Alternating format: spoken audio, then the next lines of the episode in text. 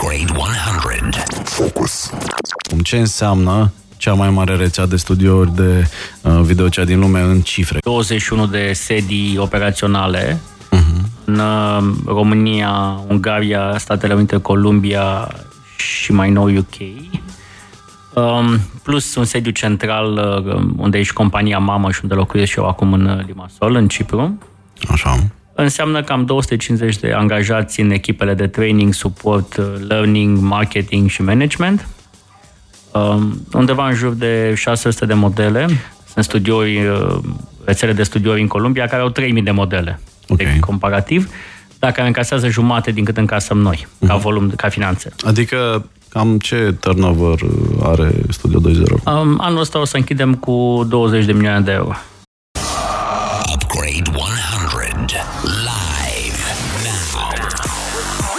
install the best version of you. Hei, bună seara, Upgrade 100, ediția cu numărul 42, astăzi la Radio Guerilla sau podcast upgrade100.live.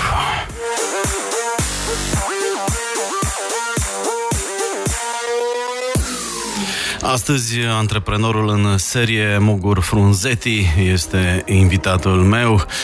Mugur a construit cea mai mare companie de videochat din lume, Studio 20. Asta ca să fie așa mai blink-blink. Upgrade 100. Mugur a investit și lansat uh, multe alte proiecte cunoscute, uh, precum magazinul online uh, marketonline.ro, uh, floria.ro, una dintre primele florării online din România, Retargeting Biz, un tool gândit pentru creșterea vânzărilor din e-commerce, a fondat și un site uh, de conținut care se numește iconicman.com și uh, multe altele. Bună seara, Mogur! Bună seara!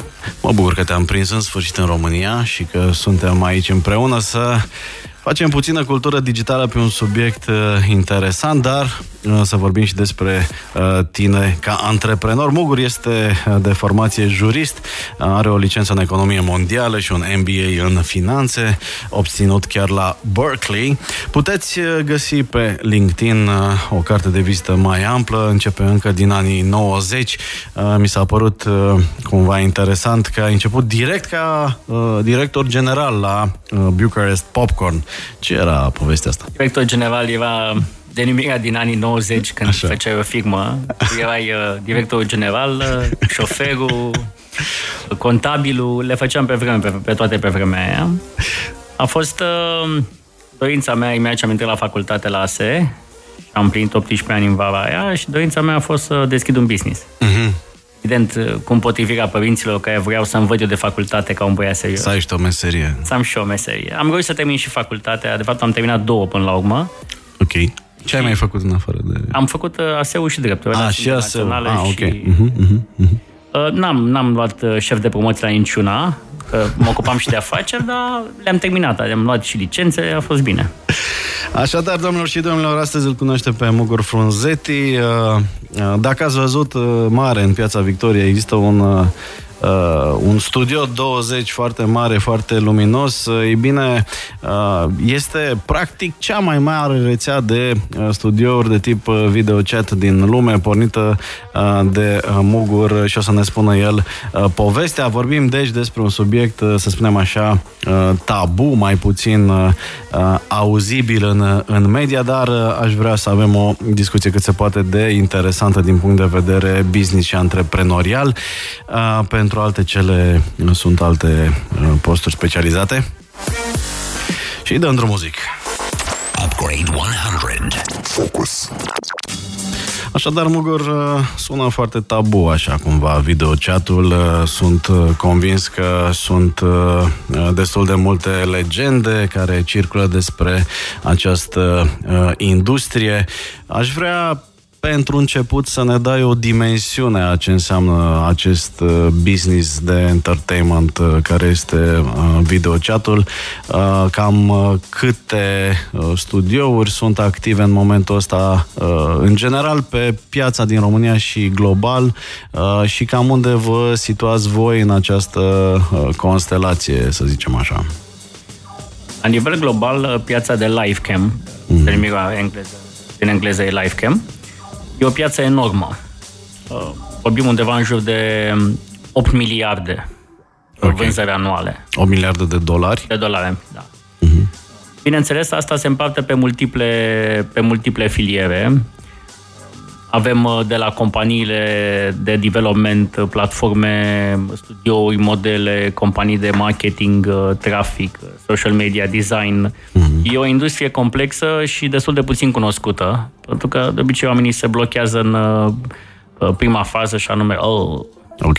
Deci 8 miliarde uh, turnover global. Uh, s-a vorbit destul de mult despre industria de videochat așa la nivel de legendă urbană în România. Uh, la cât estimezi, să spunem așa, uh, piața locală, greu spus locală, generat uh, din acest volum de business cât se generează din, uh, din România? Eu aș estima România în jur de 300 de milioane de, de dolari vânzări anual. Și ca număr de oameni implicați în industria asta? Acum depinde. Probabil că nu, oameni implicați permanent, mm. care au ca principal de sursă de venit sau sunt angajați sau modele mm. sau orice job accesoriu, sunt în jur de 20-30 de mii. Dar dacă includem pe uh, toți cei care fac jobul ăsta de model din când în când, uh, când au puțin timp de acasă, mm. vorbim de mult peste 100 de mii. Mult peste 100 de mii, deci, nu știu, Sibiu cred că are 100 de mii de locuitori, nu? Sau? Da, da, nu mai știu. S-a mai făcut o comparație cu un oraș, cred că era Craiova, nu? Depinde de uh, background-ul cultural, ca să spunem așa.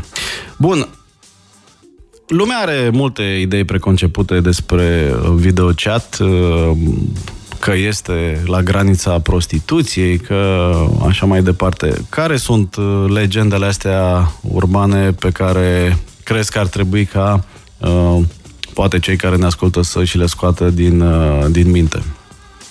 Unul dintre lucrurile care n-a reușit să mă supere în toți anii ăștia a fost că am auzit tot de prostii despre industria asta și am considerat că e normal, pentru că e nouă mm. și e absolut uman când e ceva nou și de neînțeles să-l blamezi.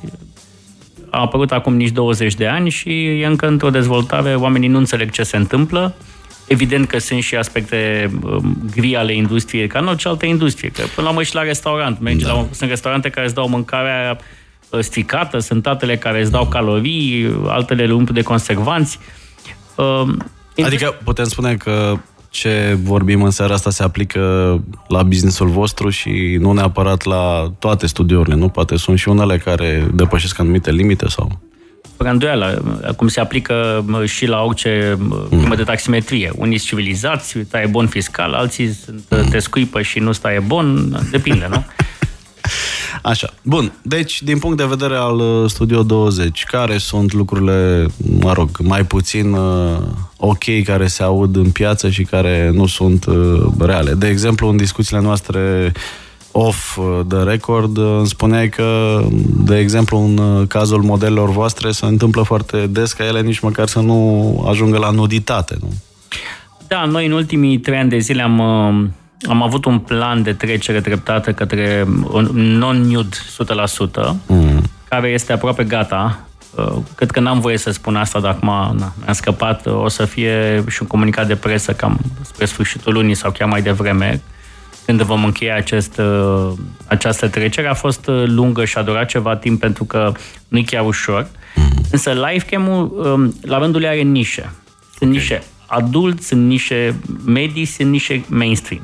Okay. Adică uh, spui videochat e și ce facem noi când ne sunăm unul altul pe Skype sau pe Facebook. Da. Evident, în România a crescut acest folclor urban în care videochat e o chestie care includea uh, eventual nuditate, sex, prostituție. Mm, mm, mm. Pentru că dacă din 100 de mii de modele, una singură s-a dezbrăcat, normal că noi în goană de pe senzațional am spune că toate se Bine, dezbracă. acum nu e cazul să fim ipocriți. Nu există o doză de nuditate semnificativă în industria Clar. asta, nu? Adică Clar, e clar. un adult entertainment. Clar, clar. Di- Diferența mare o face faptul că m, întâmplător, nu cred că a fost ceva m, conștient, România de la început a avut uh, o abordare mai puțin adult decât uh, America, de exemplu, unde live stream este foarte Ce adult. înseamnă mai puțin adult? Adică ce se întâmplă efectiv? Ce fel de dialoguri sau uh, de ce ar plăti cineva să interacționeze cu o, uh, o fată frumoasă sau poate nu neapărat frumoasă și asta e o întrebare, dacă trebuie neapărat să răspund foarte bine. Uh, De ce ar plăti pentru altceva? Adică ce au loc? Discuții de psihoterapie? Ce se întâmplă acolo? E foarte greu să um, explici asta unui român. Mm. Pentru că noi trăim într-o altă societate în care o fată frumoasă, elegantă, drăguță, inteligentă e găsibilă mm-hmm. Cu ușurință. Mm-hmm. Consumatorii de chat sunt în fundamental uh, uh, oameni din Statele Unite, din UK, din Australia, Noua Zeelandă, Canada, Germania. Unde femeile nu arată așa de bine. poate nu se îngrijesc atât de mult, Am poate înțeles. nu sunt așa amabile. Până la urmă, uh, nu toți bărbații sunt frumoși, nu toți au foarte mulți bani și pentru ei a fi băgați în seamă de o femeie foarte frumoasă, inteligentă și care îi tratează cu un zâmbet amabil, da. e o chestie care nu se întâmplă în viața de zi cu zi. Ok. Deci are un efect uh, psihologic, nu? De încredere în tine, de... Exact. Înlocuiește oarecum. uh, De ce a apărut? A apărut pentru că societatea noastră nu mai uh, are offline.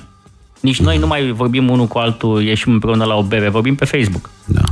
Și cumva poate compensează anumite goluri dintr-o relație. De exemplu, o chestiune amuzantă pe care am auzit-o de la o, o doamnă chiar respectabilă care uh, face videochat, uh, o cunoștință, uh, mi-a spus că a stabilit un fel de relație cu cineva care din motive religioase nu consideră genul acesta de interacțiune ca fiind un păcat și uh, are o, o relație cum ar veni via uh, videocam uh, unde au ajuns să discute lucruri foarte intime, dar uh, uh, iată, să spunem așa, uh, resorturile interne pot fi foarte diferite. Upgrade 100. Find us on Facebook, Instagram, LinkedIn, and YouTube. Upgrade 100. Focus. Cum ce înseamnă cea mai mare rețea de studiouri de uh, videocea din lume în cifre? 21 de sedii operaționale uh-huh. în uh, România, Ungaria, Statele Unite, Columbia și mai nou UK. Um, plus un sediu central uh, unde e și compania mamă și unde locuiesc și eu acum în uh, Limassol, în Cipru. Așa. Înseamnă cam 250 de angajați în echipele de training, support, uh, learning, marketing și management. Um, undeva în jur de 600 de modele. Uh, Studio 20 n-a fost foarte mult despre număr, de aceea nici nu vom avea vreodată cifre fabuloase. Studio 20 a fost de la început despre calitate. Sunt studiouri, uh, rețele de studiouri în Columbia care au 3000 de modele. Ok. De comparativ, dar care încasează jumate din cât încasăm noi, ca volum, ca finanțe. Adică cam ce turnover uh, are Studio 2.0? Um, anul ăsta o să închidem cu 20 de milioane de euro. Mhm, mhm. Um, punem toate companiile, evident, la un loc. Voi v-ați extins și prin franciză, dacă nu mă înșel. Din astea 21 de locații, câte sunt operate direct, câte sunt uh, franciză? Chiar uh, nu o să pot să-ți dau un număr exact, pentru că um, pentru mine toate locațiile sunt la fel. Mhm. Faptul că eu sunt acționar într-unele dintre ele și în altele nu, nu face nicio diferență. Adică ele funcționează ca o funcționează companie la fel, unitară, da. Exact, da. Uh, Sunt uh, studiouri în care am 10% din acțiuni, sunt altele în care am 30, 51 sau Ah, 90. Ok, ok. Și practic Și unele în care toate n-am nimic. funcționează uh, sub uh, brandul Studio 2.0. Toate funcționează sub brandul Studio 20, cu 20, același pardon. sistem intern, cu aceleași proceduri. Um, Ne-am corporatizat în ultimii trei ani. Ok. Cât de mult uram eu când aveam 20 de ani și prindeam popcorn corporațiile, a trebuit și am înțeles uh, și market online a fost o lecție pentru că am greșit mult acolo din punctul ăsta de vedere. Că O companie nu poate fi doar entuziasm, trebuie să fie și procedură. Mm. Da, în partea a doua a discuției noastre aș vrea să ne focusăm pe uh, proiectele tale antreprenoriale, pe uh, ce ai învățat, ce putem împărtăși și cu cei care ascultă Upgrade 100, pentru că Uh, nu știu dacă știi, Upgrade 100 este parte dintr-un, uh, dintr-o platformă pe care încercăm să o construim, care cuprinde și un festival și uh, mai multe uh, resurse profesionale pentru cei care doresc să înțeleagă mai bine modul în care digitalul și tehnologia schimbă uh, domeniile de business în care sunt uh, implicați. De aceea, experiența ta antreprenorială ne interesează în egală măsură, dar, evident, și curiozitatea publicului vis-a-vis de un domeniu care este uh, așa mai puțin accesibil este de satisfăcut. Care mai... sunt care sunt ingredientele succesului într-un astfel de business? Uh, pentru că așa, la mintea uh, cocoșului, ca să zic așa, probabil că lumea se gândește că, na, dacă ai uh, suficient de multe fete drăguțe și relaxate, s-a rezolvat problema, dar uh, presupun că sunt multe alte uh, lucruri care țin de, nu știu, cultura organizațională, de uh, conexiunile tehnice, de expunerea pe diverse platforme globale, gen Live Jasmine și altele.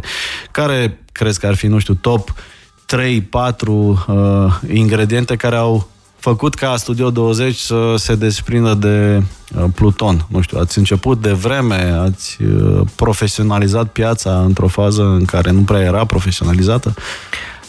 Nu e nicio diferență între Studio 20 și toate celelalte afaceri pe care le-am creat, din punct de vedere al rețetei. Mm-hmm. Nu diferă cu nimic. Faptul că este chat uh, sau că ar fi, nu știu, o de transport, are aceeași problemă, logistică, umană, resurse umane, financiare și așa mai departe. Și care sunt cele mai mari provocări sau cum ai reușit să crești uh, la, nu știu, dublu față de uh, cel mai mare competitor? În primul rând, de la început am avut o, o viziune și am avut o nișare clară. Noi am fost un studio care s-a bazat din prima zi pe zona premium, adică pe o zonă care nu oferă nuditate în free, uh-huh. Um, și s-a bazat pe modele full-time dedicate uh, care să încaseze mulți bani. Adică n-a fost un oricine binevenit, uh, primim orice, facem de toate. Cum au început maștea studiouri din lume. Uh, asta te face la început să crești mai greu, dar odată ce ai început să crești și vine și ingredientul 2 și anume brandul, mm-hmm. pentru că suntem într-o lume a brandurilor. Poate ce ai creat succes, brandul te văzut ca un brand care creează succes și atunci crești mai repede și îți depășești în viteză concurenții. Deci ar fi o diferență majoră, să spunem așa cum, nu știu, Hugh Hefner a creat uh, Playboy ca un brand uh, de lux, de lifestyle masculin versus, uh, nu știu, Hustler care s-a dus într-o pornografie foarte agresivă, nu? Și um, nu știu dacă se aplică și reversul medaliei și anume odată cu dispariția vizionarului. Mm-hmm. Cu Hefner, brandul n-a mai performat așa bine. Sper, Cred să, că... sper să apuc să, da. să, să îl crezi destul cât să nu mai depindă de mine. tu ești un uh, Hugh Hefner uh, digital. Uh, păi, la Playboy a mai fost și problema shiftului de, de consum, totuși, pentru că explozia digitalului și a internetului a dus la o erodare uh, serioasă a audienței, că totuși a fost acces către uh, inclusiv zona asta mai glam uh, și online. Da, sigur, sunt multe Cred de Cred că a fost discutat. o de viziune. El a fost mm. vizionar la momentul lansării, a funcționat, uh, nu s-a, n-a mai existat o readaptare la tehnologia digitală a companiei. Da. Ce au făcut ei pe digital a fost zero. Da, știu foarte bine, așa ca și element de can-can, să spunem așa, chiar m-am ocupat de Playboy în România acum vreo 20 de ani, cred, mai, mai puțin totuși, 15, când încă mai, mai era un, un brand interesant. Știu că o altă problemă sau înțeleg din discuțiile pe care le-am mai auzit că există și o zonă nereglementată cumva la, la, la negru de, de studiouri sau de uh, fete sau uh, uh, nu știu, băieți poate, care fac asta uh, pe cont propriu, fără să fie fiscalizată activitatea și așa mai departe. Ce ne poți spune sau ce știi despre zona asta? Da, România e un, în continuare într-un proces de transformare lentă și uh, aș putea spune că în ultimii ani mă bucur să văd uh, și în videochat ca și în multe alte industrii, am pomit de restaurante sau taximetrie, că încet, încet oamenii încep să fiscalizeze și să-și declare veniturile, n-au de ales.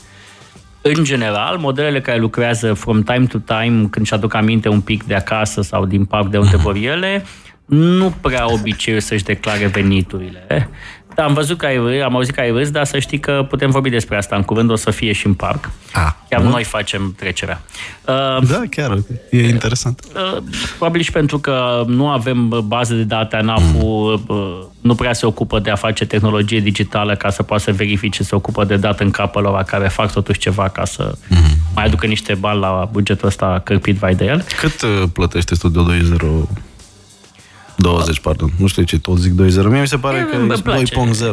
Da, și Studio noi- 20, cât, cât Noi l-am lansat uh, pentru că ne simțim ca la 20 de ani, nu ca la 2.0, dar e Am ok. înțeles. Uh, Cam cât contribuie la economia României fiscal vorbind? Um, anul trecut am plătit în jur de 10 milioane de lei. Ok. Deci ești un uh, contributor serios la... Da, da, da. Asta nu înseamnă că nu ne-am luat și toate șuturile de vigoare, pentru că, repet, experiența mea cu România e cu cât plătești mai mult, cu atât ești mai bun de mulți. Nimeni. Pe când uh, am observat acum de când suntem rezidenți în Cipru că uh, alte țări din potrivă, când văd că vii și vrei să faci un bine să plătești, se bucură și îți spun, îți mulțumim că ai venit, că angajezi oameni, că plătești taxe, impozite. Chiar apreciază, eu am rămas șocat. Chiar îți spun mulțumesc. Deci, practic, uh, ai luat decizia să muți sediul central al companiei acum unde ți-ai mutat și familia și casa în uh, Limassol, Da. în Cipru, da? Unul dintre motive fiind și acesta, al mediului mai puțin prietenos din punct de vedere fiscal sau... uh, Toți prietenii m-au întrebat, ai plecat că sunt impozite mai mici acolo. Adevărul e că nu sunt mai mici, sunt mai mari. Impozitul pe venit individual uh, ajunge până la maxim 40% în Cipru.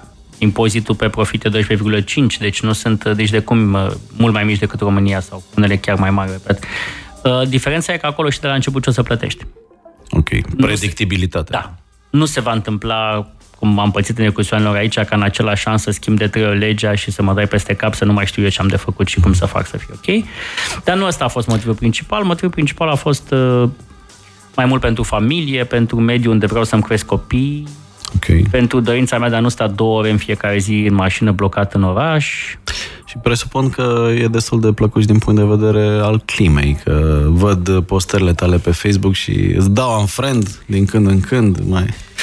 Da, am un proiect personal deosebit anul ăsta. Încerc să not aproape în fiecare zi la prânz. Îmi iau câțiva colegi din birou, că suntem chiar pe mar, o jumătate de oră înainte de masă, mergem să notăm un pic și încerc să mă adaptez ca să pot să not și iarna, unde scade un pic, dar nu se face frig. Rămân în 15 grade, să zicem, și poți să noți dacă ești adaptat. Bun, not bad. Upgrade 100. 100% knowledge. Zero bullshit. Upgrade 100. Focus. Continuăm discuția cu antreprenorul Mugur Frunzetti, uh, cel care a construit uh, cea mai mare rețea de videochat din lume, Studio 20 0758948948.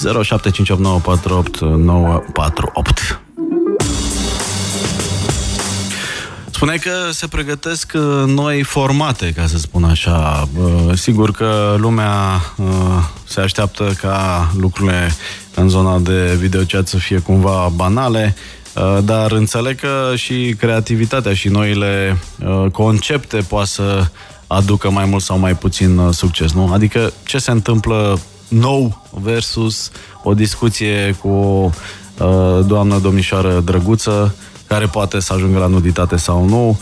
Uh, Ce altceva ați inventat ca să țineți audiența aproape? Că se aseamănă și cu un business de media uh, foarte tare, cred. Sunt două schimbări majore care au loc uh, chiar luna asta, uh-huh. de mult timp, dar luna asta sunt concrete. Um, Prima este această trecere totală spre non-adult, pe care o facem împreună cu uh, partenerii noștri exclusiv de la Dockler Holding, uh, ai pomenit today de Live Jasmine. Uh-huh. Există un nou site care uh, e lansat uh, împreună cu noi uh, și care va fi 100% mainstream. Uh-huh. Adică orice vedenitate e exclusă pe site. Uh, E o nișă pe care um, eu estimez că se cheltuie cam 15-20% din banii global de pe Livecam okay. și e nișa pe care ne dorim să fim noi. și nu pentru că am eu o problemă cu adultul, ci pentru că eu cred că pot aduce plus valoare în a învăța oamenii cum să vorbească, cum să comunice și nu cum să dezbrace, că asta știu de la natură. Și lansarea urmează în curând? sau? Da, deja e, sunt online, zona de beta acum, uh-huh. ar fi trebuit să fie gata deja, dar vorbim de development, știi cum e pe development.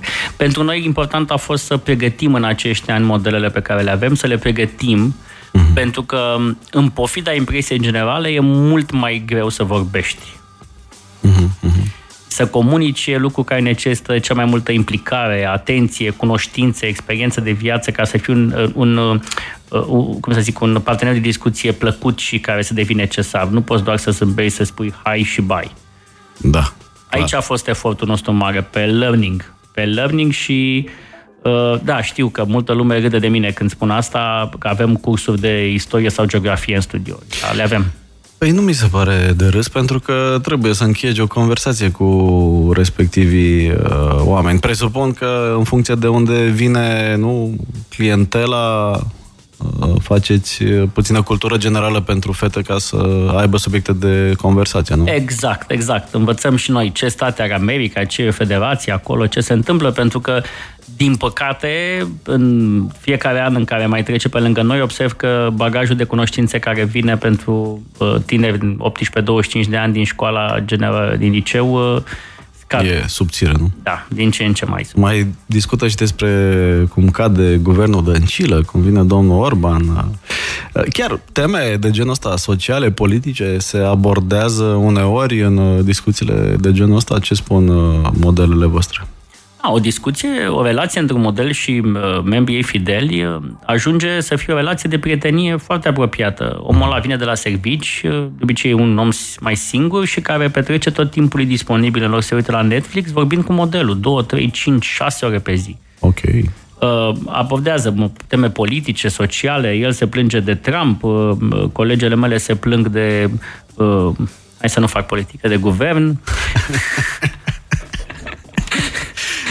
Ce e gălăgie aici, că e o manifestație la noi sub geam. Da, da, chiar avem sediu în Piața Victoriei, chiar în fața guvernului și chiar se auzeau uh, mitingurile de acolo. Îi întreba oamenii ce se întâmplă. Era un subiect de discuție. În general, în videochat sunt niște mituri, ca să le abordăm. Prim, principalul mit este că în videochat au succes niște fete sau băieți care sunt uh, proști, că altfel ar face altceva, mm. sunt leneși, că altfel ar munci și sunt și uh, ușuratice, că altfel au luat o meserie serioasă. Și cum e, de fapt? E exact pe dos. Dacă ești prost, n-ai ce căuta, că nu vrea nimeni să vorbească cu un prost. Uh, noi muncim și mă implic pe mine, colegi modele tot în medie cam 10-12 ore pe zi, mm. 5 zile pe săptămână, unii 6. Mm. Deci nu suntem leneci, muncim ca niște antreprenori, pentru că jobul de model este exact un job de antreprenor. Fără program fix, fără să te împingă nimeni de la spate și fără să spună nimeni ce să spui în fiecare tipă. Și în privința ușurelii, 99% dintre modelele care am lucrat, hai să zicem, măcar un an, s-au schimbat ele ca femei deosebit de mult și au învățat să se respecte, să știe să nu se lase manipulate, să nu se lase, să nu fie submisi în fața unui bărbat, pentru că învățând să vorbești cu atâția oameni și deschizându-ți mintea, e, o, e un proces de, de emancipare fantastică, aia pe mine mă bucură. Adică eu nu sunt un feminist în sensul ăla de a, extrem de a face merge la meeting dar mă bucur să văd că există că nu mai există, că fetele astea care lucrăm nu mai acceptă bărbați care să le abuzeze, să le pognească, să le cheltuie banii, să le minte, să le... Pentru că devin din ce în ce mai pregătite pentru viață. Practic, încapătă și încredere văzând că poate să facă destul de, de mulți bani, probabil. Apropo de asta, cam cât poate să câștige un model average, să zic așa, și care ar fi nu știu, niște extreme în sensul pozitiv. Am auzit tot felul de, de legende cu fete care câștigă, nu știu, 100 de mii, 80 de mii de euro pe lună. Cât de reale sunt acestea? Ok. Um, avem o colegă care câștigă în medie cam între 50 și 100 de mii pe lună de peste 4-5 ani. Dar atenție, e una din 5 mii cu care am lucrat. Mm-hmm. Deci nu, nu putem să ne așteptăm că vom face la fel. Ea e numărul 1. Ea muncește 240-250 de ore pe lună. Ok. Ce înseamnă să ajungi la performanța asta? Descrie-ne-o puțin, evident, fără dezvăluirea identității. Cam nu știu, are 20 de ani, 35 de ani, are studii superioare, nu are, vorbește 5 limbi, vorbește doar engleza. Dă-ne câteva detalii. Um, Evident, are um, studii superioare, vorbește engleza fluent, dar n-a vorbit-o de la început. A învățat-o cu noi. Ok. Ți-am mai zis înainte, noi avem niște cursuri pe tot ce se poate învăța și dacă vrei să înveți să pictezi, ca model la noi să găsim pe cineva să te învețe, ca să te exprimi prin pictură, să-ți facă plăcere. Okay. Diferența mare la ea a fost Constanța, pentru că de obicei când faci primii 10.000 de dolari pe lună, iei și pleci două luni la mare și îți spași pe toți. Uh-huh. Ea a zis, uh, pe vremea am ocupat personal, când eram, eram ca o firmă mică și mi-a zis, Mugur, eu am strâns deja vreo 30 de mii, cam cât mai îmi trebuie să-mi cumpăr un apartament? Ok. Și a început, aia, înțeleg, da. de tânără cu da, da, și după aia a venit și a spus, da, uh, ce zici, eu mă gândeam toți banii care îi fac să trag tare vreo 5 ani, toți banii care îi fac să-mi cumpăr apartamente, până obțin vreo 4-5 pe lună venit din chirii și după aia pot să restul vieții văd eu ce fac. Mm-hmm. Nu o să am niciodată probleme cu banii. 99% dintre cei care lucrăm nu gândesc așa, ei gândesc că am făcut bani, trebuie să mă duc să-i sparg cât mai repede, să mă distrez, să-mi iau o mașină cât mai mișto, să epatez, să mă duc să plătesc masa în club tuturor prietenilor. Aici e lupta noastră cea mare și e o luptă normală. Din, și când eram da. noi doi tineri, da. la fel făceam, nu? Cum adică? Suntem și acum tineri. Termină părțile. Așa, și ce altceva o deosebește pe ea versus 5.000 de alte modele? Uh, poate abilitățile de comunicare psihologice arată extraordinar de bine. E Girl Next Door, care să, e? Să revin puțin la întrebarea ta și inițială. O deosebește un pic și Novocul. Ah, mai okay. e și Novoc aici. Okay. Adică ce a făcut ea, ea a fost acolo tot timpul. Zi, noapte, ea a fost acolo, ceea deci... ce e prima condiție ca să ai Novoc. Știi, joacă la loto, nu te ruga dacă vrei mm-hmm. să mhm, câștigi. Mm-hmm. Adică a fost uh, da. foarte persistent. Exact. A avut și Novoc și a avut o strategie de viață, ea știe pentru ce luptă, știe ce vrea de la viață. Okay. Revenind la întrebarea ta, un venit uh, mediu în piață e undeva pe la 2000 de dolari pe lună pentru model. Deci, mediu. Da, uh-huh. da, da. Oricum vorbim de uh, trei salarii uh, medii, deci e ok ca, ca nivel, dar nu e 10 cum crede lumea. Uh-huh. Noi am reușit să ajungem undeva pe la 4,5 media, ceea ce e o medie foarte bună, excepțională pentru piața locală. În România, în Columbia e mai mică, mm-hmm. Pentru că și nevoile sunt mai mici, în state e mai mare, pentru că și nevoile sunt mai mari. Oarecum uh, oamenii trag și după nevoi. În România, în, în România, dacă faci 5.000 pe lună, nu mai tragi așa de tare că ești mulțumit. Mm-hmm. Except în colega de care am și câteva ca ea. Avem întrebări. O întrebare o aveam și eu pe listă, dacă și bărbații pot uh, face uh, videochat sau e o meserie exclusiv pentru, pentru fete? În urmă cu 2 ani am deschis și primul studio pentru bărbați, e chiar în București. Mm. Um, și cum merge? Merge bine acum, a fost greu în primii doi ani pentru că noi nu știam ce să facem, a trebuit să învățăm. Și procesul de învățare a fost cel mai greu pentru... A trebuit să înțeleg și eu ce se întâmplă. Evident, la nivel mondial, piața pentru bărbați e mult mai mică, uh, și oferta de modele este mai mare, pentru că bărbații sunt de obicei mai puțin uh, Uh, mai liberi așa în uh, exprimarea lor, mai ales în zona de nuditate. Noi, pentru noi e mai ușor să ieșim de pe stradă. De-abia așteptăm să ne roage și pe noi cineva. da, uh, de curiozitate, publicul pentru astfel de nișă este, nu știu, mai degrabă se adresează persoane de orientare sexuală gay sau sunt pentru femei care sau, sau nu contează? Sunt de toate. Gay, heterosexual, bisexual, okay. Uh, sunt foarte mulți wannabe. Ok. Wannabe, oameni care vin și întreabă, schimbă discuții despre experiențe diferite. Um, bărbații câștigă în medie cam uh, aceiași bani ca un model, dar e un pic mai greu. Adică nu oricine reușește, pentru că nu mai vine nimeni să se uite la tine să vadă că să se blocheze în silicoane, de exemplu, chiar trebuie să fii foarte smart sau să ai o sclipire ceva în ceea ce faci, să fii interesant, să fii original. Uh-huh. Avem un uh, coleg, de exemplu, care cântă foarte mișto la pian. și e fani că e un tip care, nu știu, are 120 de kg, niște mușchi, așa un munte de om, e, face activ în fiecare zi sală și noi avem o, și o sală, de fapt, în studio de băieți acum de forță și să vezi un munte de om care se așează la pian și cântă niște melodii de obicei foarte uh, uh, soft, foarte... Romantice. Da, deci lumea vin și dau bani să-l vadă cântând pentru că este wow, adică este unic. Da, interesantă evoluția.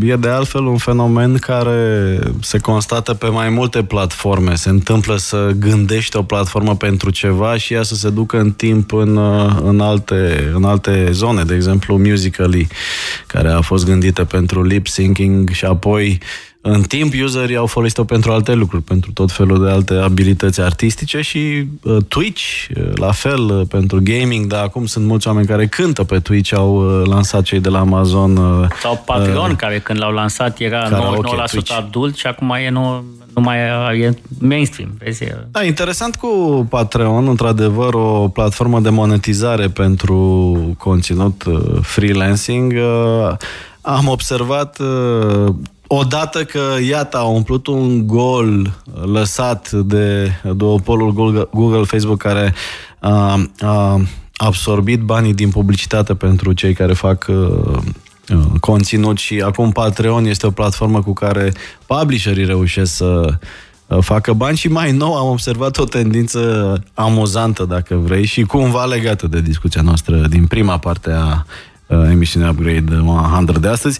Sunt fete pe Instagram care, în schimbul unei donații pe Patreon, uh, uh, poate pot să arate uh, varianta necenzurată a, a imaginii sexy de pe Instagram. Și mi se pare cumva cinstit din partea lor că oricum sunt extrem de multe care adună milioane și sute de mii de followeri uh, pe uh, chestiuni cu conotații sexuale, dar unele au mers un pas mai departe și zis, domnule, ok, oricum sunteți aici pentru asta, Uh, donați frumos 5-10 uh, dolari pe Patreon și o să vedeți varianta necenzurată a, a fotografiei. Chiar apropo de asta, sunt uh, curios în ce măsură există concurență din partea, avem și o întrebare de la o ascultătoare, se pare, legat de fetele care pleacă din studio cu eventuala clientelă, mai ales dacă e așa cum spui uh, o relație foarte apropiată, uneori s-ar putea să conducă la plecarea cu tot cu uh, respectivul uh, îndrăgostit, nu? Upgrade 100. Focus. Cultură digitală, tehnologie și picanterie. Astăzi vorbim puțin și despre video chat, pentru că alături de mine este Mugur Frunzeti, uh, fondatorul celei mai mari rețele de studiouri videochat din lume, Studio 20, antreprenor în serie cu multe proiecte și în România, încerc să-l descos, mai ales că a decis să se mute din București, acum stă la mare la soare în, în Cipru. Așadar, vorbeam înainte de publicitate despre faptul că Uh, luăm și întrebări uh, de la ascultători 0758948948. Întreabă cineva dacă ești nepotul profesorului Ion Frunzeti. Da. Da? Auzi că da. Uh, nu știu despre profesorul Ion Frunzeti, probabil că ar trebui să știu câteva detalii. Um, are și... Um, sunt niște galerii care îi poartă numele. Uh-huh. La Bacău. Ah, ok. Ce uh, specialitate, profesor de... Critic uh, de artă plastică. Ah, ok. Iată, vedeți, uh, arta are multe implicații. Și am, uh, tatăl meu a fost regizor de teatru, mama actriță, deci ah. ar fi trebuit să fiu 100% artist, nu antreprenor, dacă... și nu uh, finanțist uh, cu studii în drept. Ai vrut să fugi de artă, dar și de fapt îmi place marketingul unde... cel mai mult. E interesant. Finanțez cu studii în drept și iubesc marketing. Ah, ok. Uh, așa, două întrebări dacă se poate pentru invitat. Iată că se poate. Unu, ar accepta să aibă o relație completă cu o femeie care a făcut video chat timp de ani de zile și dacă s-ar căsători și ar face copii cu ea. Și doi, dacă ar avea o fică și aceasta i-ar uh, spune la 18 ani că vrea să facă video chat, cum ar uh, reacționa? Um, întrebările astea le primesc uh, zilnic uh, eu și studio pe Facebook. Uh, deci sunt binevenite. Um, să le răspund pe rând. În afară de a fi cu actuala mea soție, cu care nu sunt de foarte mulți ani, am avut o relație foarte lungă cu un model de video chat. Și dacă n-am ajuns să ne căsătorim să facem copii, n-a fost datorită jobului ei, ci pentru că relația noastră, eu eram mai tânăr, n-aveam atunci dorința de a avea copii și relația noastră s-a, s-a consumat. Dar Asta e o întrebare care vine din nou din această impresie că modelul de videochat e oarecum o femeie mai uh, puțin decât altele, când de fapt eu cred că e o femeie mai mult decât altele, mai inteligentă, mai pregătită, mai serioasă și în niciun caz mai ușoară. Mm. Să agăți un model de chat, o fată care lucrează la Studio 20 pe stradă sau în club, e de 10 ori mai greu decât alta, că ea a văzut deja toate șmecheriile Știe astea. toate trucurile din exact. carte. Da. Noi le învățăm pe ele să manipuleze, mm. nu să se lase manipulate. Eu okay. chiar când vorbesc, nu vorbesc des, dar când am ocazia să vorbesc cu modele, îi spun hai să te învăț cum facem noi bărbații curte. Curtea e o formă de manipulare instinctuală pe care noi o folosim ca să arătăm femeii ce ar vrea să vadă la noi. Da, categoric. Și o ajut să vadă dincolo de asta. Și jocul se inversează. Deci exact. Uh, ești și într-un business al uh, manipulării, la urmă urmelor. Absolut. Și întrebarea cea de-a doua, am o fică, nu e dacă aș avea o fică, am și o fată și un băiat, și uh, mă pregătesc asidu ca atunci când copiii mei vor ajunge adolescenți și după să le accept alegerile, oricare ar fi ele, pentru că uh, este absolut imposibil ca părinte să controleze alegerile copiilor tăi și să le impui ce să facă în viață. Am văzut asta de nenumărate ori. Uh, singurul pe care poți face e să susțin ceea ce în orice, în orice ar face ei și să încerci să pregătești cât mai bine pentru orice situație. Cu siguranță nu o să fiu gen de părinte care o să-și ia pușcă ca să vadă cine vine să ia fata de acasă la bal să tragă cu pușca după el. Mai ales dacă o și înveți puțin uh, cum e cu băieții. Uh, bună seara! De ce crede uh, invitatul dumneavoastră că un uh, video chat not non-nude uh, nu o să piardă bani. S-a întâmplat ca în multe cazuri vizitatorii să se mulțumească doar cu o conversație. Dacă da, ce procent se mulțumesc doar cu o conversație? Și ca idee, ce părere are despre cei din uh, Iași de la Vixen Studio? Noi, eu nu cred. Uh, și toți colegii mei, e una dintre lecțiile de leadership care le dau în orice firmă, și anume în business nu crezi. Dacă vrei să crezi, du-te la biserică. Mm. În business verifici informații. Mm. Deci nu cred, știu că merge. Și e ușor să vă explic de ce. Acum 5 ani noi aveam cam 100% din banii făceam pe zona de nuditate adult. După aia am făcut uh, 90, 80, 70, 60, 40, suntem la 10. Deci deja știm că 90% se pot face non se pot face și 100%. Mm-hmm. Uh, cum am și spus asta un pic mai devreme, avem undeva în jur de 15-20% din piață suportă și cere non-nude. Și eu vreau să fiu cel care oferă asta.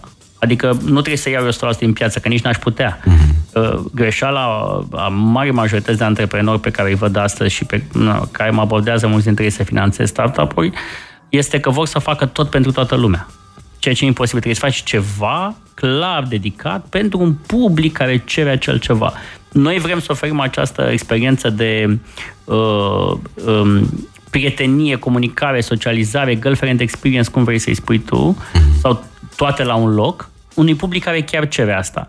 Nu înseamnă că bărbatul ăla nu o să mai meargă și la alt model care nu e al meu, e al altuia și pe care o să o vadă dezbrăcată. Bă, o să meargă, că și în viața noastră reală avem trei prietene, o soție, cinci amante, nu eu, vorbeam așa în general. Evident. Deci și, nu uh, se întâmplă nimic diferit față no. de relațiile interumane offline, ca să spun da. așa, nu? Adică toate plusurile și toate... Uh... Și despre întrebarea cu uh, concurenții mei, eu nu mm. știu ce fac concurenții mei, nu-i treaba mea și n-am păreri despre ei. Am înțeles. O întrebare care cumva se repetă, aș vrea să-l întreb pe domnul Frunzeti dacă i-ar recomanda fiicei lui sau unei rude să facă video chat. Acum um, o să fie dacă i-ar lăsa-o, dacă i-ar recomanda, următoarea întrebare o să fie dacă ar obliga-o. Dacă ar obliga exact, da. Uh, din nou, ca părinte, o să mă abțin să le recomand copiilor mei ce să facă, dar cu siguranță uh, dacă vreun dintre ei să vină și o să-mi spună că vrea să facă videochat, va fi ultimul lucru care o să-i spun să, să nu o facă. Eu mm. chiar respect munca colegilor mele. Mm. Și le spun colegilor mele, nu angajatelor, nu modelelor le respect, le admir, muncesc foarte mult, sunt niște oameni deosebiți care au ambiție și vor să reușească în viață. Dacă erau leneșe și proaste și curve, cu siguranță nu veneau la Studio 20 să facă și să meargă să facă videocean în adult, ă, se duceau seara în bambu și stăteau până le lua 1-3 șampanii și le băga 500 dolari în buzunar ca să plece cu el acasă. Mm-hmm. Am observat că este o avalanșă de campanii în zona digitală pe tema uh, femeilor independente și pline de bani. Presupun că există o criză din punct de vedere al forței de muncă, așa cum există și în multe alte domenii în România în momentul ăsta? Um, piața acum este într-un proces de autoreglare. Um, a apărut videochat, au apărut modele, studiouri, toată lumea s-a aruncat pentru că părea foarte ușor. Mm-hmm. Sute, mii poate de antreprenori au zis că un studio înseamnă o clădire împărțită în camere cu lumini și care dau camera ca și cum ar fi la hotel în chirie. Când de fapt nu asta e, ăla e lucru cel mai puțin important. Acum colegele mele fac mai mult de un sfert din bani deja în afara studioului, că lucrează pe aplicație, pe telefon, pe mesaje, pe videocall și așa mai departe. Tehnologia avansează. Um, și atunci, normal că a creat, s-a creat acel hype în orice uh, piață din economie, iar acum uh, viața se reglează. Jucătorii slab uh, ies rapid din piață, iar cei puternici se consolidează. Un proces mm. normal în orice industrie. Și apropo de promovare, întreabă cineva dacă ți se pare în regulă modelul de promovare cu mașinile colantate în fața liceelor mediocre și submediocre din București, dacă Studio 20 practică această chestiune sau, sau nu. Uh, din nou, uh, eu nu o să comentez niciodată ceva despre concurenții mei în nicio industrie. Am făcut asta când eram mai tânăr și mai puțin experimentat și când mă contram pe bloc cu principalul meu concurent pe vremea aia și mi-am asumat greșeala, mi-am învățat lecția, nu asta e ceea ce trebuie să facem noi ca antreprenori, ca să trecem la o lecție de antreprenoriat. Studio 20 nu a avut niciodată mașini colantate parcate pe stradă, în primul rând pentru că ocupă locuri de parcare ilegal și eu nu vreau să fac lucruri care sunt ilegale, ca să nu-mi învăț copiii să facă asta. Mi-aș învăța mai degrabă copiii despre cea decât despre cum să își bată joc de, de societate. Uh, avem o flotilă de vreo 15 mașini, chiar destul de drăguțe, 12 între ele sunt uh, niște cele AMG de la Mercedes, dar pe care le oferim modelelor cele mai bune să meargă cu ele și să le folosească ca mașini, nu le parcăm. Mm Bine, și le parchează ele unde vor și probabil că sunt vizibile. Eu știu despre ce vorbesc. S-au fost câteva companii care la un dat au luat câteva zeci de mașini foarte ieftine, mm. gen Smart-uri, uh, BMW-uri vechi și mai departe și le-au aruncat în niște poziții cheie din intersecții. Nu e vina lor că au făcut asta, asta e o gherila marketing, dacă da. vrei. Că tot... E vina autorității publice care a lăsat acolo. Acum, mm. dacă nu avem... Uh, dacă permitem să facă orice, oamenii o să facă orice până la urmă. Dacă încurajați relațiile extra-platformă, mai întreabă cineva, se practică, din câte am înțeles, relații la distanță cu diversi domni care trimit bani direct fără să mai intre să facă video chat. Chiar cum uh, le convingeți pe fete să rămână acolo și să nu stabilească o relație directă? Sau e interzis prin contract? sau e și interzis. Adică tot un model nu are voie să-și dezvăluie de identitatea reală în relația cu membru. Dar știi cum e, interzisul funcționează până la o limită. Dacă vrei să eviți un lucru, trebuie să-l convingi pe omul ăla că nu-i bine. Și noi le explicăm și le arătăm exemple de ce ăsta trebuie să rămână jobul lor și nu viața lor personală. Modelele sunt entertaineri. Da? Dacă vor dating, se duc pe un site de dating și fac dating, dar nu la muncă. Mm ca vorba aia, dacă vrei să agăți o femeie, că da. încearcă să nu fie secretara ta. Cam așa e. Dar poate se întâmplă invers, poate se îndrăgostește fata de unul dintre oamenii care um, intră în platformă. Nu se întâmplă asta? Cred că au existat două, trei cazuri în istorie mm. când modelul chiar s-a îndrăgostit de cineva, dar nu e neapărat o îndrăgosteală, este omul e chiar foarte drăguț cu tine zi de zi și devine parte din viața ta până când nu au prea fost povești din astea ca în filme în care modelul se întâlnește cu membru, se căsătoresc și rămân uh, fericiți până la bătrâni și Așa, foarte interesant subiectul din seara asta, cu adevărat catchy, totuși un business care promovează cumva singurătatea, mi se pare a fi videochatul. Uh, cum poți fi singur într-o relație? Uh, am niște dubii aici. Da, uh, nu prea e o întrebare, e o constatare, dar cumva, nu. da, Noi nu eu cred că... singurătatea. Noi constatăm singurătatea. Da care se vede uh, și în România, dar se vede în țările care au societăți uh, Uh, hai să zicem, mai avansate din ce în ce mai mult mm. și o folosim. Eu, nu e nimic de ascuns în asta, nu mi-e ușine să spun că noi folosim singurătatea pentru că e un business, dar până la urmă asta, așa ar trebui, uh, nu știu, uh, sunt o de industrie care folosesc singurătatea. Bine, la urmă mai cere și ofertă, nu? Atât da. timp cât există niște oameni singuri sau care nu au atât de mult succes la fete sau poate nu știu cum să le abordeze sau poate sunt într-o societate care nu e atât de permisivă. Uh, altcineva întreabă dacă există și români care sunt clienți de videochat. Știm că sunt interzise cumva Uh, relațiile pe teritoriul aceleiași țări, dar dacă vedeți în alte uh, studiouri din lume uh, clienți din România care discută, nu știu, cu fete din Anglia, din Columbia sau din punctul ăsta de vedere România nu este neapărat o piață de luat în seamă. România nu e o piață luată în seamă, dar nu înseamnă că nu există. Vedem membri din România care discută cu modele din România, din America, de oriunde, Ehm, la fel ca orice alt membru. Nu înseamnă că dacă suntem români nu avem uh, aceleași... E opțiunea modelului să uh, spună dacă vrea să fie văzută și din România sau nu? Sau? Da, e opțiunea modelului. Mm. Și unele dintre fete n-au o problemă cu asta, înțeleg? Nu, nu. Ok. Uh, care sunt uh, cele mai mari provocări uh, din domeniul ăsta? Sigur că discutăm aici la Upgrade 100 foarte mult și despre viitor. Unde vezi ducându-se industria asta? În zona de social media vedem din ce în ce mai mult că se lucrează cu influenceri virtuali, cu deepfakes care pot să îți înfățișeze în fața ochilor orice vedetă vrei tu să ai impresia că este, nu știu, într-o conversație cu tine sau într-un flirt. Uh, ce părere ai tu uh, din punct de vedere al predicțiilor uh, pentru viitorul acestei nișe a entertainmentului?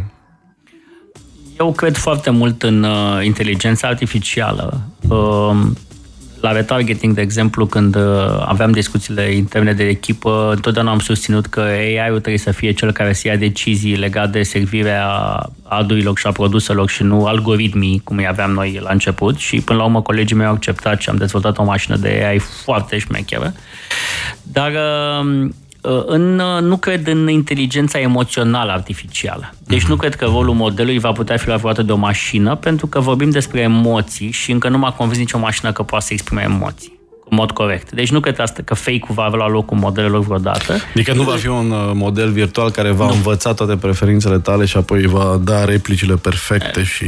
Nu în viitorul previzibil, adică okay. vedeți că nu o să trăiesc mai mult de 100 de ani ca să apuc să văd asta. E, cum nu, domnul Da, da. Uh, într-adevăr, industria se va schimba fabulos în următorii ani și um, din nou, multă lume zâmbește când spun asta. Probabil că în maxim 5 ani vom vorbi despre holograme uh-huh. și interacțiunea va fi mult, mult mai intensă pentru că vei spune ce facem iubito în seara asta, luăm masa pe Everest și o să fii pe Everest la masă cu iubita virtuală și o să mănânci. Și eu o să mănânce la ea acasă, tu la tine acasă, dar o să vă simțiți ca și cum ați fi în același loc și împărțiți același Crezi mai mult în uh, virtuală, uh, realitate virtuală sau augmentată? Adică unde vezi că se aplică mai Augmentată, clar. Deci tip HoloLens. Da, da, da, da, da. S-au făcut, noi am, uh, am fost primul studio din lume, mm. am fost primii la multe, care a avut chiar în București două camere de realitate virtuală. Mm. Asta se întâmpla acum vreo patru ani.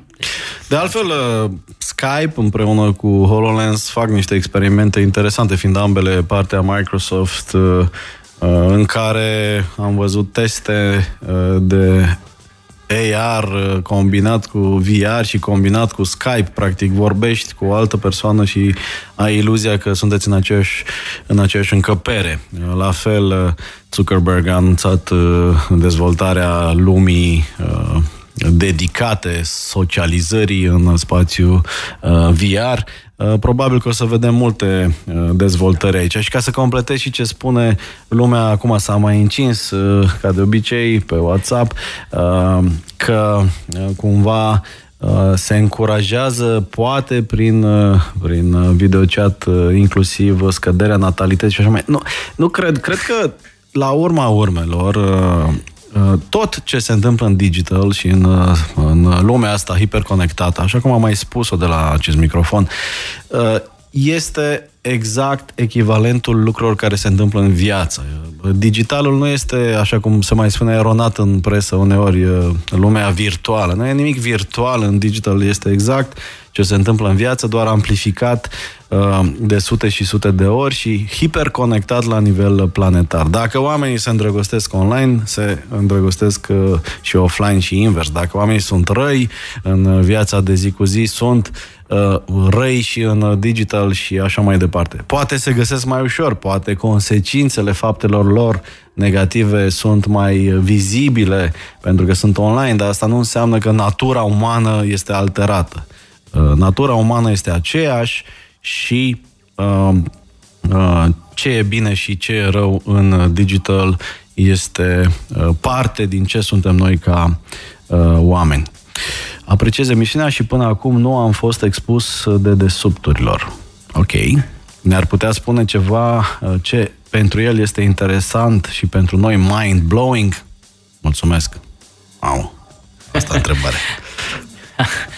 Bine, tot ce facem noi este uneori mai blowing pentru, pentru cei care nu sunt uh, în industria asta.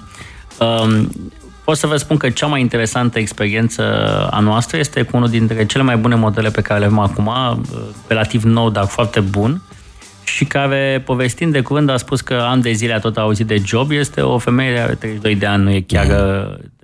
la 18.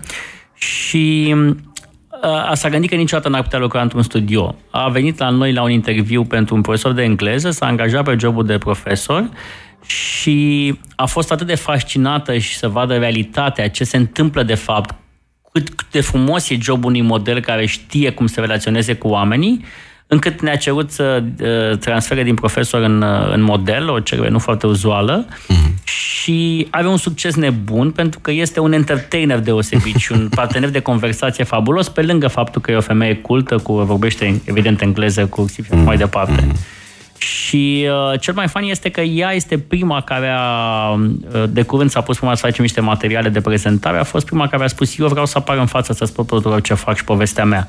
Uh-huh. Deși are doi copii, are un soț, are familie, a zis nu, nu, nu, eu vreau să merg să spun pentru că m-am săturat de legende urbane și vreau să fiu aia care, chiar dacă o să mă arate cu degetul copii, colegii copiilor uh, la grădiniță, vreau să-mi asum că ies în față să-i spun chestia asta. O femeie hotărâtă, iată. Da.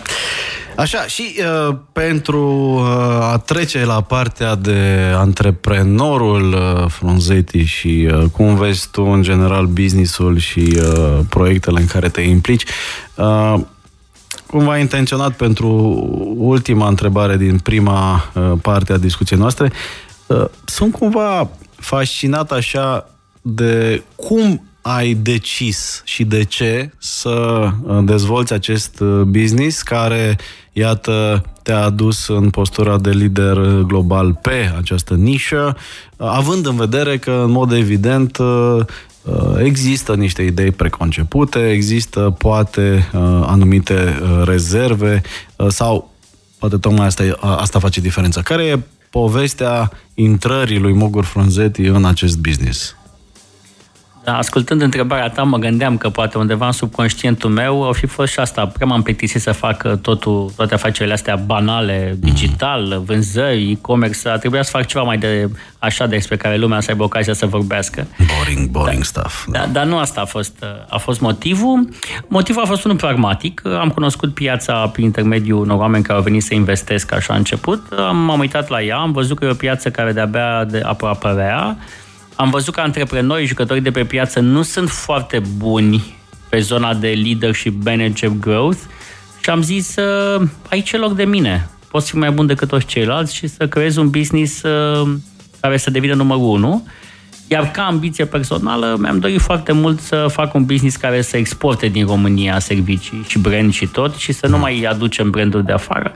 Evident, uh, pe parcursul anilor, patriotismul meu a mai scăzut uh, datorită evoluției sociale, mm. până când am decis că e cazul să mă mut eu, familia și business-ul cu totul, pentru că, în alta, trebuie să asigur uh, un mediu de, de viitor pentru noi toți și, din păcate, România nu ne-a oferit în ultimii ani prea multe motive să ne avem încredere în viitor. Upgrade 100. Focus.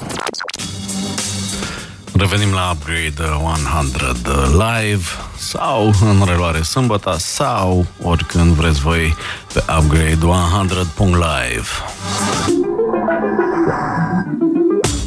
Astăzi, antreprenorul Mugur Frunzeti, alături de mine în studioul Radio Guerilla, cel care a clădit Studio 20, cea mai mare rețea de videochat din lume. Am discutat în ultima oră despre asta și dacă ați ratat-o, o găsiți pe podcast. Acum, vreau să intrăm puțin în uh, subiectele extra uh, videochat și să te întreb uh, ce nu te lasă să dormi noaptea acum. Dacă există vreun proiect, uh, vreun subiect, uh, vreo idee nouă care uh, nu-ți dă pace. Acum că tocmai am pierdut un sfert, trei sferturi de audiență după ce ai zis că schimbăm subiectul. Acum au rămas the real ones, aia care contează cu adevărat. Um, N-am, uh, n-am niciun proiect care nu mă lasă să dorm noaptea. Am, okay. am, uh, am, eu sunt, am devenit profesionist în ceea ce fac și nu mai uh, acționez din instinct. Mm-hmm. Și acționez pe baza unui plan de business, uh, îl abordez uh, uh, structurat, uh, nu mă mai avunc, uh, pun, încerc să pun rațiunea înaintea pasiunii. Pasiunea e acolo, dar rațiunea trebuie să domine.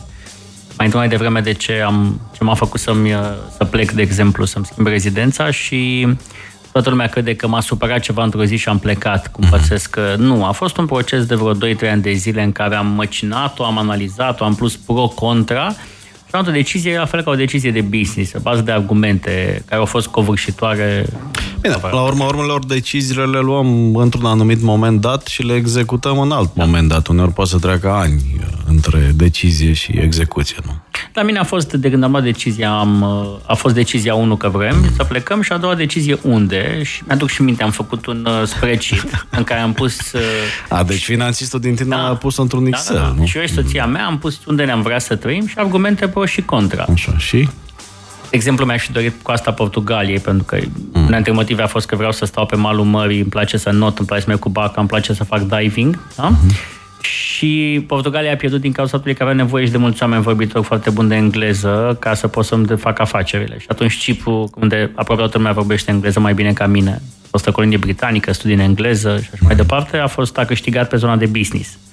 Și faptul că era aproape de România, puteau să mai meargă copiii la bunici. Dacă da, toate, da, da. A punctat uh, Cipru. Și cum e decizia de a lăsa totul în urmă și a te muta din România ca antreprenor care aici te-ai afirmat, aici ai crescut? Regreți vreodată? Ți-e dor de ceva?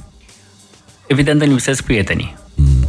Dar uh, prietenia e ca și viața. Merge, se schimbă, evoluează. Uh, am început să-mi aduc pe lângă mine, am de câțiva care deja au venit, uh, restul se pregătesc să vină, nu trebuie să-i bagi eu la cap. Majoritatea mă sună și mă întreabă de când am plecat cum facem, vrem și noi, unde să mergem, ce părere ai. Uh, Uh, vezi, recunosc, nu lipsesc multe lucruri. Uh, Cipru este o locație perfectă pentru un business internațional. Mm. Uh, legislația locală e o legislație pe sistem britanic, te ajută foarte mult să-ți dezvolți uh, un business internațional. Studio 20 are acum cam 60% din venitul deja din afara României, probabil în câțiva ani o să aibă 90%. Nu o să mai fie România o piață relevantă pentru acest business. Iconic Man a plecat de la început ca un business care nu are nicio legătură cu România. Uh, trebuie să recunoaștem, piața noastră e mică dacă vrem da. să creștem suficient, nu putem să vindem în piața noastră sau să vedem în România ca piață principală, în niciun domeniu. Da. Mai puțin e mag, dar e unul singur care are loc în piață, n-au loc mai mulți. Așa cum uh, spune înțeleptul Guess Who, o știu de mic, uh, nu m-am născut în locul potrivit. Uh, Iconic Man este un proiect de publishing aparent, cel puțin. Cine intră pe iconicman.com vede un site de conținut. Uh, care e viziunea ta aici, având în vedere că oricine se uită la treaba asta uh, consideră că ești ori nebun, ori vizionar să investești acum în conținut uh, digital, în condițiile în care Google, Facebook absorb 85% din bugete pe plan global, în condițiile în care tot mai mulți jurnaliști talentați sunt forțați să treacă în uh, zona de PR sau în alte uh, domenii de activitate. De ce Iconic Man? Um, cumva întrebarea ta și răspunde. Um, um, eu cred că în clipa de față, în zona de publishing, mm. suntem în zona de jos, maximum de jos în care poate să coboare această, această curbă a profitului pe industrie uh, a vânzărilor, a profitului și urmează reculul pentru că nu putem să dezvoltăm informația doar pe baza de consumer generated. consumatorul nu are întotdeauna informația relevantă. E nevoie și de informație scrisă de jurnalist. Acum, Iconic Man a plecat de la două idei, uh, coloana vertebrală. Prima este că bărbații nu știu în mare măsură, vor să se îmbunătățească pe ei ca oameni, ca relație cu femei, ca imagine, ca... dar nu știu cum să o facă. Iar a doua este că informația va fi din ce în ce mai de digitală. Dacă ai intrat pe site, ai văzut că absolut toate articolele noastre au și uh, uh, materialul video care prezintă același lucru, bineînțeles cu alte cuvinte, și îți spun de acum că textul este doar ca să fie, în viitor nu va mai fi text. Ascultându-te, mă gândesc că cumva ți-a venit ideea și văzând care sunt uh, the real uh, problems uh, da. în Studio 20, nu? Da, văzând bărbații din spatele ecranului, am simțit că e nevoie să fac și eu ceva prin care să învăț și pe ei totuși ce să facă cu viața lor de multe ori și am văzut că imaginea video convinge mai bine decât și decât cea text sau uh, și că nu mai mai au răbdare oamenii să citească într-adevăr și atunci un video scurt, uh, periodica noastră e 3-5 minute maxim, uh, îți poate da informația utilă condensată pe tema respectivă. Până acum, să știi că nu s-a adeverit, ok, nu facem profit, evident, că e nou lansat, dar din punct de vedere al creșterii și al prizei la public, sunt uimit ce repede a început să crească eu salut orice investitor care intră în zona de conținut, pentru că, într-adevăr, suntem într-o situație destul de neplăcută în care uh, cineva a lansat un produs folosit de uh, foarte multe milioane și chiar uh, depășind miliardul de oameni care a greșit cumva din ignoranță numind news feed ceva care nu are nicio legătură cu news, care e o meserie, e o treabă acolo, trebuie verificate din trei surse și așa mai departe. Deci, uh, multă, uh, multă baftă cu Iconic Man, sper să, sper să iasă. Ne mai scrie cineva, uh, mulțumesc pentru emisiune, înțeleg totul acum despre acest business, am fost eficienți, Mogur. Bineînțeles că e ușor să pui raționalul înaintea emoționalului, dacă ți e ușor să pui Uh, să spui prietenile vin și trec, am mulți prieteni care mă bat la cap să le spun uh, uh, cum se face acest business.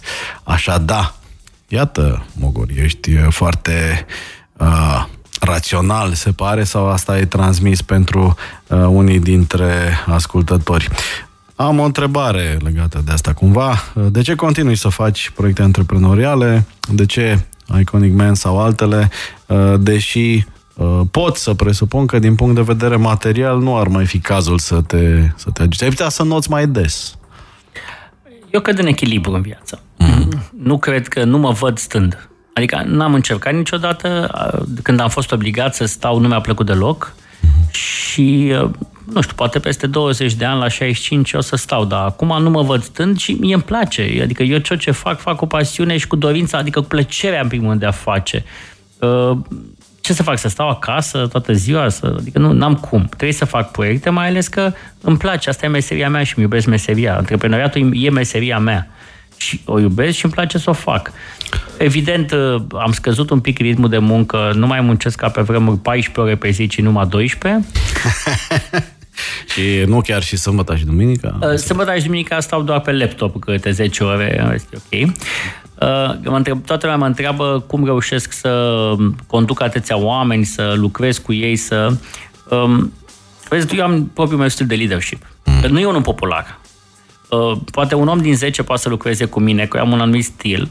El se bazează pe exemplu personal. Eu uh, sunt antreprenorul clasic care vine primul, pleacă ultimul și așteaptă ca tot să-l urmeze, măcar într-o oarecare măsură, nu să mă depășească, dar să mă urmeze.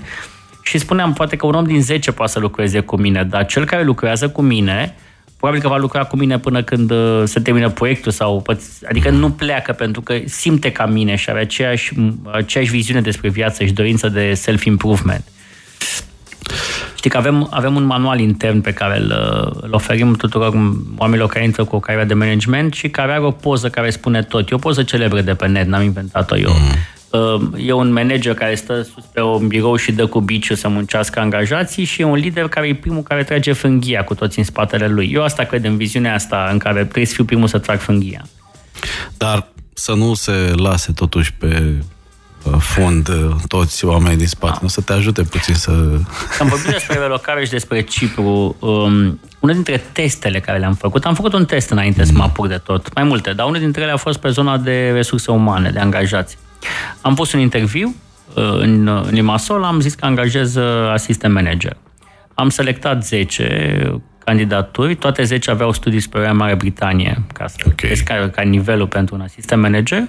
Am pus un salariu de piață, nu mai mare, nu mai mic decât piața, cred că e 1500 sau 1800 de euro, care e un salariu mediu în Limassol. Și am uh, trimis invitații la o platformă locală, un fel de best jobs românesc. Uh, am trimis invitații celor 10, am rugat o colegă să sune să confirme și telefonic, că știam că nu prea da. vin oamenii. Au uh, răspuns și au confirmat 9. Ok. Și uh, acum te întreb eu pe tine, câți au venit la interviu? În principiu, cam 50-60% în domeniul nostru, dar uh, sunt uh, prieteni care sunt antreprenori în alte domenii. Pentru cei care nu știu, uh, Upgrade 100 de la Radio Guerilla este un hobby. Businessul meu se numește Think Digital și e în zona marketingului digital. Am alți prieteni, de exemplu, în industria de relații cu publicul, în restaurante, care au inclusiv cazuri în care oamenii vin la muncă o zi și apoi dispar și nu mai răspund la, la telefon. Upgrade 100. Focus.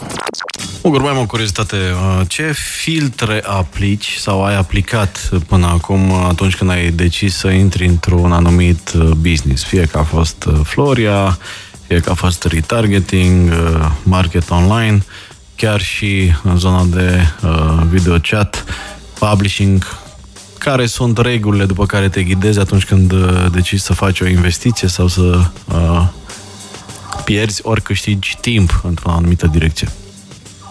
Um, dacă vrei să mai adaug niște nume așa că e interesant, pe lângă Bucharest Popcorn, după Bucharest Popcorn a urmat Pacific Records, okay. care făceam înregistrări muzicale. Uh, am trecut prin uh, transporturi internaționale de marfă. Ok. Am, uh, am făcut uh, o lungă și bună pauză în asigurări, unde am uh, am crescut una dintre companiile care au ajuns în top 3 companii de brokeraj de asigurări, până au venit companiile de leasing cu proprii broker și ne-au luat toți clienții. da, da, s-a întâmplat asta, na, e adevărat. Mm. Um, puțin publishing în România, dar a fost un proiect non-profit, știu de bine, care n-a avut succesul pe care l-am sperat, în sensul în care oamenii vreau să citească știri de bine, dar nimeni n-a fi vrut să scrie o dată pe lună, gratuit, pentru știri de bine și cum niciun proiect nu poate fi doar cheltuit. Ba, da, da. Aici ai fost uh, curajos să faci un site de știri doar cu știri pozitive. E un pic de uh, împotriva pornirilor uh, uh, Oameni, publicul l-a apreciat. Umane. Doar că uh, asumarea mea era că la un dat oamenii care le apreciază vor vrea să și scrie, să-i sacrifice o oră pe lună să ah, publice ah, ceva okay. și adevărul a fost că n-a vrut nimeni să muncească. Mă știri de bine, cred că cel mai apropiat și cumva unic uh, model uh, pe pozitiv care există este Instagram. Uh, mi se pare foarte interesant, e singura platformă social în care lumea expune în proporție covârșitoare, probabil 90 plus la sută, doar lucruri pozitive. Am avut această mini-revelație în timpul uh, uh recentei uh, Uh, dezvăluiri uh, în cazul colectiv. Uh, era plin, absolut plin newsfeed-ul de Facebook de oameni revoltați pentru că a apărut noul film. Instagram era complet mut pe subiectul colectiv. Până și pe TikTok am văzut câteva discuții, până și pe LinkedIn. Instagram, în schimb, era pace, frumusețe, da, bine, pe Instagram nici nu poți uh, uh, să vorbești prea mult, totul se exprimă în imagini, da. audio, uh, da, mă rog, video mai nou și... Da. Dar, într-adevăr, eu, Instagram aduce un vibe pozitiv. Acum știi că vor să nu mai, uh, să facă niște teste în care nu mai poți să dai, nu se mai văd câte like-uri ai primit. Da, da se pare că uh, contraponderea acestui pozitivism e că unii uh, se depresează și devin uh, mes pentru că nu primesc destule like-uri da, la poza lor cu pisică. Da, deci e, pisica tot ceva rău tot e. Da. Așa, deci în, Continuă în general, cu ce mai analizez. făcut. Toate business-uri care le-am făcut mm. au plecat de la o nevoie pe care mm. am simțit-o eu. Îți dau mm. exemplu popcorn. La momentul ăla, în România nu exista popcorn preambalat, era doar cel din cinematografe. Ok. Ok. Am văzut că nu e, am zis, am făcut o fabrică, am ambalat popcorn. Am mers foarte bine. A venit Chips, tehnologie, bani și așa mai departe. Mi-am dat seama că e cazul să plec, că nu pot să bag cu Chips. Deci de asta mă bucur acum când sunt eu liderul internațional de piață, că până acum mi-am luat doar șuturi de la ea care erau deja liderii internațional de piață și nu Revenge time. Revenge, da, da. Um, la fel, Floria. Um, existau florării online când am deschis-o, dar nu-mi plăcea faptul că buchetele nu arătau la fel ca cele din poze, serviciile nu erau destul de rapide, comandam, venea după două zile, și atunci am făcut Floria, care la momentul ăla, acum nu știu ce mai face, că n-am urmărit exact, livra în 4 ore maxim, îți trimitea poza buchetului care l-a livrat, să vezi că nu chiar la fel, dar seamănă foarte mult, uh, punea componența buchetului. Modelul de business la început în România era cu buchet uh, uh beatitudine completă, și, dar nu știai ce e nu scrie atâtea de alea, atâtea de alea, adică era o vrăjeală. Mm. Toate au plecat așa la drum, Uh, la fel a plecat, uh, au plecat și uh, Studio 20, Iconic, tot ce am făcut a plecat de la, de la o nevoie de piață pe care am simțit-o în mod direct. Uh-huh. Și atunci mi-am dat seama că cineva trebuie să ofere acea satisfacție, acel serviciu și am încercat să-l ofer eu. Cam astea sunt filtrele pe care le aplici atunci când uh, decizi să te duci într-o, într-o direcție. Am înțeles. Și am observat chestia asta, că tot ai spus-o. Uh, repet, în ultimii ani primesc foarte multe mesaje pe LinkedIn, pe Facebook, peste tot, mm. de la antreprenori tineri, oameni mm. care acum încep și eu am spus că vreau să susțin și am mai susținut startup-uri. Din păcate, 99% nu au primul pas al gândirii și anume ce nevoie satisfac. Toată lumea pleacă de la eu aș vrea să construiesc o chestie, dar nimeni nu-și pune întrebarea vrea cineva să primească chestia aia? Mm.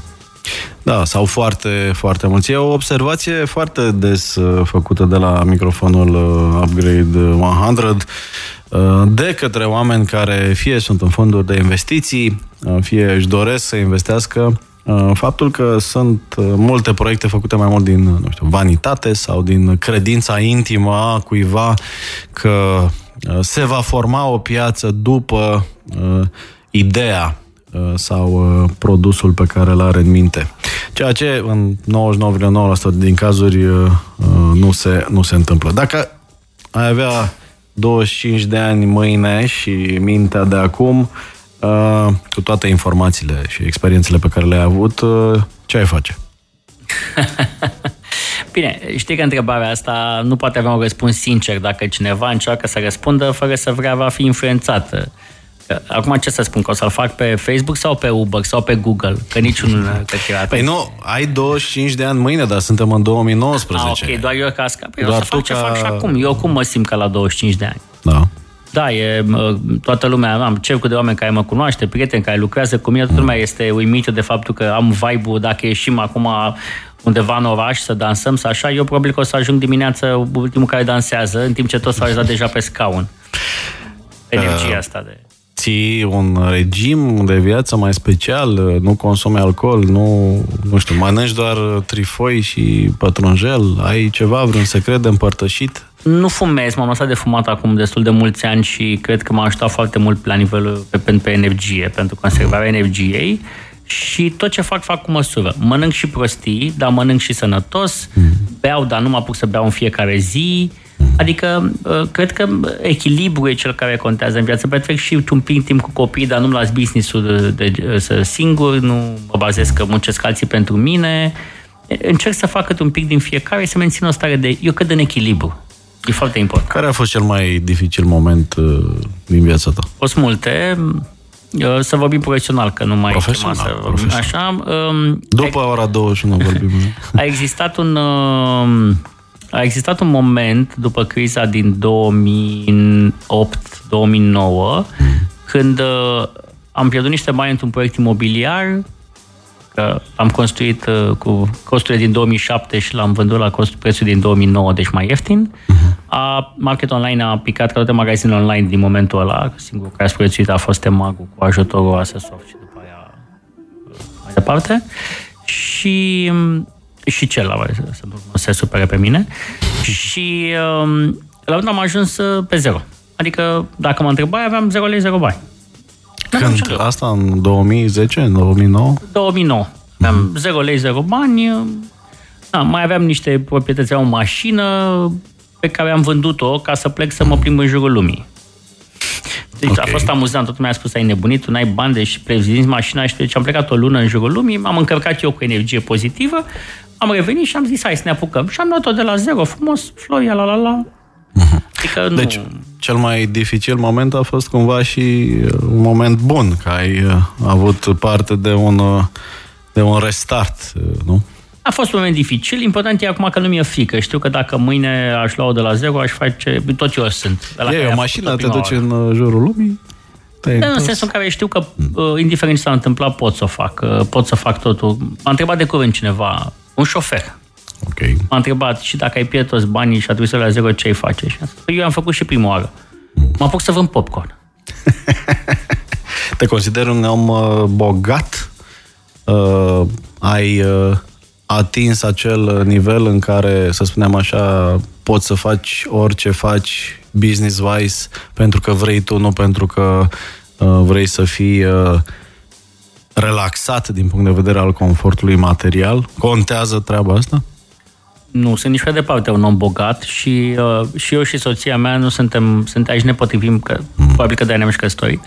Dacă facem niște bani în plus anul ăsta, o să preferăm să zburăm pe lună, să vizităm luna cu ei, decât să luăm o mașină a doua, a treia casă, să ne cumpărăm o piscină mai mare sau să îmi pun uh, gold pe Bentley. Mm. Experiențele, nu? Da, da, da. Cred că până la urmă când o să mor, că o să mor într-o bună zi, chit că sunt tânăr de 25 întotdeauna, nu o să-mi pună nimeni niciun ban cu mine și o să trăiesc cu ceea ce am făcut eu în viață și cu bucuriile vieții. Mugur Frunzeti, azi la Upgrade 100. Mulțumesc, mă bucur că te-am prins în sfârșit în uh, țară, într-o luni seară, ceea ce e destul de dificil.